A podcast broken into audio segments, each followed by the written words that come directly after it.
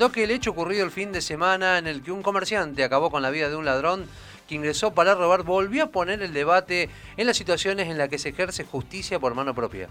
Para hablar de este tema estamos en comunicación con Jorge Medina, docente de la Cátedra de Derecho Procesal Penal en la universidad y ex fiscal de Cámara en lo Criminal.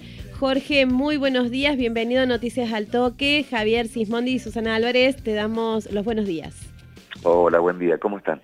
El gusto es nuestro, doctor Medina, de tenerlo aquí en el aire de Noticias al Toque. Bueno, más allá de este caso puntual, en general, ¿qué tipos de pruebas pueden determinar qué se trata o no de un caso de legítima defensa? Eh, concretamente, la legítima defensa, que está prevista por el artículo 34 del Código Penal, exige tres requisitos que son eh, indispensables. El primero es la falta de provocación suficiente, el segundo, que haya existido una equivalencia entre los, eh, el medio utilizado para defenderse y el tercero, que haya habido efectivamente una situación en que eh, la vida de quien mata se haya puesto en peligro, o sea, se haya evidenciado una situación de peligro. Jorge, ¿qué es la falta de provocación suficiente? La falta de provocación suficiente es que quien eh, realiza eh, la acción no haya tenido directamente ningún tipo de, eh, digamos, conducta que haya hecho que el otro reaccione de modo que ponga en peligro la vida de quien ataca. Es decir, acá en este caso estamos muy lejos de una legítima defensa. La legítima defensa es si el ladrón, por ejemplo, vamos a hablar para que la gente entienda. La legítima defensa es, si el ladrón, por ejemplo, al ser sorprendido, hubiese reaccionado atacando al comerciante, en ese caso estaremos en una legítima defensa. Acá, lisa y llanamente, se está en un caso de justicia por mano propia. Es decir, efectivamente, el ladrón estaba cometiendo un hecho delictivo ante ese hecho delictivo, quien tiene que accionar no es la propia víctima, sino que es la eh, fuerza policial. ¿Por qué? Porque el Estado tiene el monopolio de la fuerza para reprimir eh, y eh, dar o poner fin a un hecho delictivo. ¿Se entiende? Sí, sí. O sea, concretamente, eh, la, la legítima defensa es cuando yo veo en peligro mi vida, ¿sí? Si el comerciante hubiese visto en peligro su integridad física o su vida, y allí reacciona, repele la agresión y mata, que no es el caso. Inclusive, por lo que tengo entendido y lo que he podido recabar, es un disparo en la espalda lo que produce la muerte de esta persona. Jorge, ¿qué pasa cuando en el marco ¿no? de la cátedra que usted dicta se discute el tema de, acciones en legítima defensa? Eh, imaginamos que también surge el tema de, justicia por mano propia. ¿Qué dicen los jóvenes eh, respecto a este tema? No, concretamente, básicamente, no, no, no, es algo que se sabe perfectamente que no es eh, es algo que está previsto por la ley, eh, como la figura del homicidio simple, o sea, no, no, no puede ejercer eh, justicia por mano propia, no existe.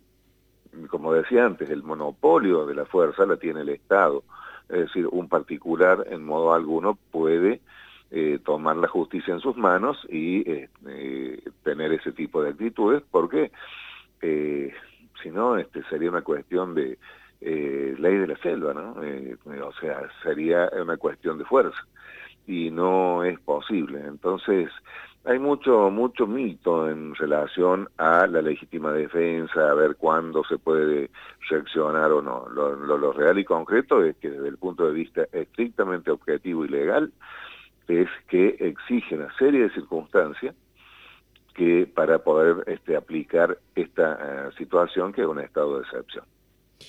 Eh, en este tipo, cuando surgen este tipo de casos, los integrantes de, o ex integrantes del mundo de la justicia, digamos, eh, ¿no los interpela un poco respecto del funcionamiento de la justicia? No, entiendo que no, porque esta es una reacción individual, particular, y eh, que, no, no o sea, excede por completo eh, la cuestión judicial. Eh, recordemos una cosa, Susana. Sí. Una cosa es la prevención. La prevención es una cuestión netamente policial, ¿sí? Eh, es decir, evitar que te roben o que roben a la gente en su casa es una cuestión totalmente policial. la cuestión judicial es cuando ya el hecho de robo está consumado y cuánto tiempo lleva en solucionarse esa, esa cuestión. Eh, en cuanto a los tiempos de la justicia, eh, la gente asimila normalmente lo que ocurre en, o, lo que escucha en los medios masivos de comunicación que ocurre en otro tipo de, eh, realidades, como es la provincia de Buenos Aires, por ejemplo. Acá en nuestra ciudad, una causa penal no demora más de seis meses en llegar a juicio. Así que no, no, no es, no es la cuestión este, judicial en este caso sí podría ponerse el foco en la cuestión prevencional para evitar que sucedan este tipo de hechos. ¿Y por dónde habría que empezar para lograr una justicia más ágil, teniendo en cuenta que, una justicia lenta tiene poco de justa también? No, la justicia, como le digo, la justicia lenta no es tal. La justicia lenta que, a la que se hace referencia es una justicia en Río Cuarto, como le digo yo, una, una causa es eh, demora a lo sumo seis meses y ya está en el juicio. Esto es, eh, eh, es una, una realidad, una realidad que debe palparse compulsando las causas y la entrada de causas de fiscalía y en la Cámara en lo criminal. O sea, como digo yo, esto es una cuestión que normalmente se asimila a este bombardeo que tenemos desde Buenos Aires, donde realmente las cosas son espantosas. Felizmente, con todos sus defectos y virtudes, porque vamos a hacernos cargo que como toda institución tiene defectos y virtudes, la justicia en la provincia de Córdoba es una de las que mejor reacciona ante los distintos tipos de causas criminales que se van presentando. El promedio acá en Río Cuarto son seis meses, o sea que es algo que yo no, no, no le veo lentitud en ese caso. Recordamos que estamos en comunicación con Jorge Medina, docente de la Cátedra de Derecho Procesal Penal en la Universidad y ex fiscal de Cámara en lo criminal. Jorge, estas preguntas van porque generalmente cuando surgen este tipo de hechos, lo que empieza a ponerse en debate es esta demanda eh, de la gente sobre evitar esto de la puerta giratoria, eh, se empieza a pedir eh, mano dura con los delincuentes y todo esto crea un caldo de cultivo que eh, termina en hechos como los que pasaron acá en Río Cuarto el fin de semana. ¿Crees, en tu, sí, ¿Crees en tu experiencia que habría que avanzar con algún tipo de reformas para que esto deje de suceder? No, no, no. Básicamente el tema está en la prevención, en la educación y en la satisfacción de las cuestiones sociales. Estamos de las cuestiones de las necesidades sociales. Estamos en una situación que eh, lamentablemente toca a la gran mayoría de la población de eh, profunda crisis eh, socioeconómica eh, por distintas circunstancias, por la pandemia, por la situación económica que ya se viene plasmando desde los últimos años esta parte. Y ello hace que lo que primero se vea afectado es la cuestión de seguridad. ¿eh? Partamos de esa base. Entonces, lo que es necesario, como decía yo, es la focalización en este tipo de cuestiones. No esperemos que la justicia vaya a tener algún tipo de control social, porque no es el fin de la justicia. ¿sí? La justicia está para eh, dirimir, en todo caso, un conflicto. El conflicto que tiene la persona que realiza un hecho delictivo con la ley penal por haber afectado un eh, bien jurídicamente protegido. ¿sí? Pero eh, básicamente el tema debe centrarse en estos tres pilares que hacen a una sociedad, es decir, la cuestión económica, la cuestión eh, de educación y la cuestión de prevención, que son eh, cuestiones que vienen eh, o debieran ser atendidos por otro poder del Estado, como es el Poder Ejecutivo, ya sea a nivel nacional, a nivel provincial, que eh, tienen que poner el énfasis en este tipo de cuestiones para evitar este tipo de situaciones. Allí está el problema. El problema de puerta giratoria, no puerta giratoria, eso es una, digamos, un discurso instalado porque por un hecho de robo simple, una persona no va a estar presa, eso si es un primer delito, no va a estar presa por mucho tiempo. Esa es la realidad, es así y están nuestras leyes. Es la ley y hay que cumplirla. Si no nos gusta, deberíamos cambiar la ley.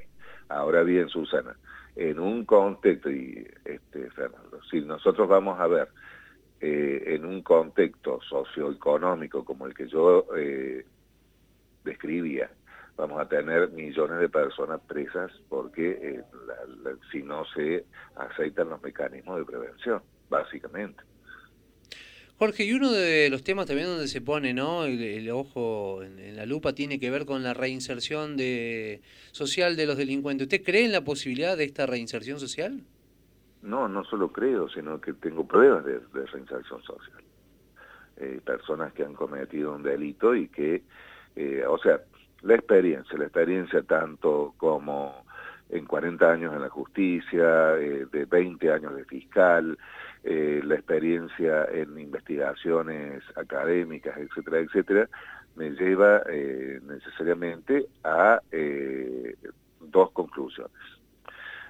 quien, o en el universo de quien delinque hay dos posibilidades aquel que comete un hecho y luego no vuelve a reincidir, sigue adelante con su vida, se termina la cuestión, cumple, paga su pena y sigue adelante con su vida. Pero existe otra parte en la sociedad, ¿sí?, donde que convive esa población con factores generadores de la delincuencia, ya sea delincuencia juvenil, delincuencia a distintos tipos de niveles, ¿sí? Bueno, ese sector, el núcleo duro viene a ser de los que eh, están apegados a una eh, vida fuera de la ley, son los que normalmente reinciden y cada tanto eh, vuelven a, tener causas y conflictos con la ley penal. Y le puedo decir, lamentablemente, ¿no? en Río Cuarto es, es llamativo. Hay, por ejemplo, 15 familias que nosotros tenemos ubicadas en distintos barrios, que normalmente cada uno de sus integrantes va cometiendo hechos eh, delictivos cada tanto. Entonces ya es toda una, cultura del delito en la que eh, estas personas se desarrollan. Entonces allí debiéramos plantearnos otro tipo de cuestión que es muy interesante. ¿Sirve la cárcel realmente para la reinserción social de la persona? ¿Sirve el tratamiento penitenciario para que luego cuando esta persona egresa extramuros eh, pueda volver o tratar de intentar una vida normal, allí hay que ponernos el acepto. Primero que va a tener un certificado de buena conducta que no es buena conducta para entrar a trabajar, con lo cual no lo recibe nadie. Entonces, lamentablemente comienza a hacerse un círculo vicioso la persona no consigue trabajo o consigue trabajo negro, eh, mal remunerado y, este, en peores eh, condiciones laborales, vuelve a, caer en el delito y así sucesivamente. Entonces, yo creo que como sociedad debiéramos plantearnos ese tema, cuál es, qué es lo importante para evitar este tipo de fenómenos de esta parte de la población que ha delinquido, que comete este tipo de, o, tiene este tipo de, de vida, ¿no?